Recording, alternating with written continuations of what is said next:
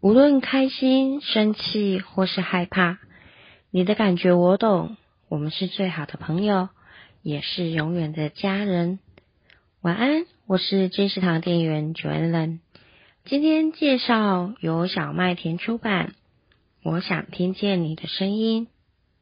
一只不会叫的狗儿，一个因父可能离异而迷惘的男孩。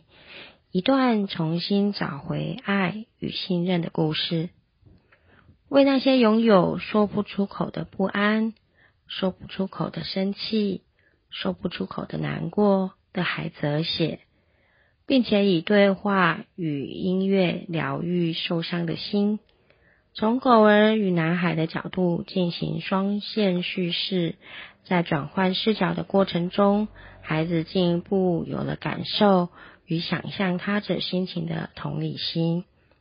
故事主角因感觉到父母可能将离异而沮丧、生气、焦虑，但也在过程中相信父母对自己的爱是不会变的，帮助孩子走出情绪风暴。当狗儿不吠叫，一定是因为感到害怕。当孩子心里有话不说，是感到不安，找不到传达的词汇，还是害怕没有人愿意聆听呢？金石堂好好听，我们下次见。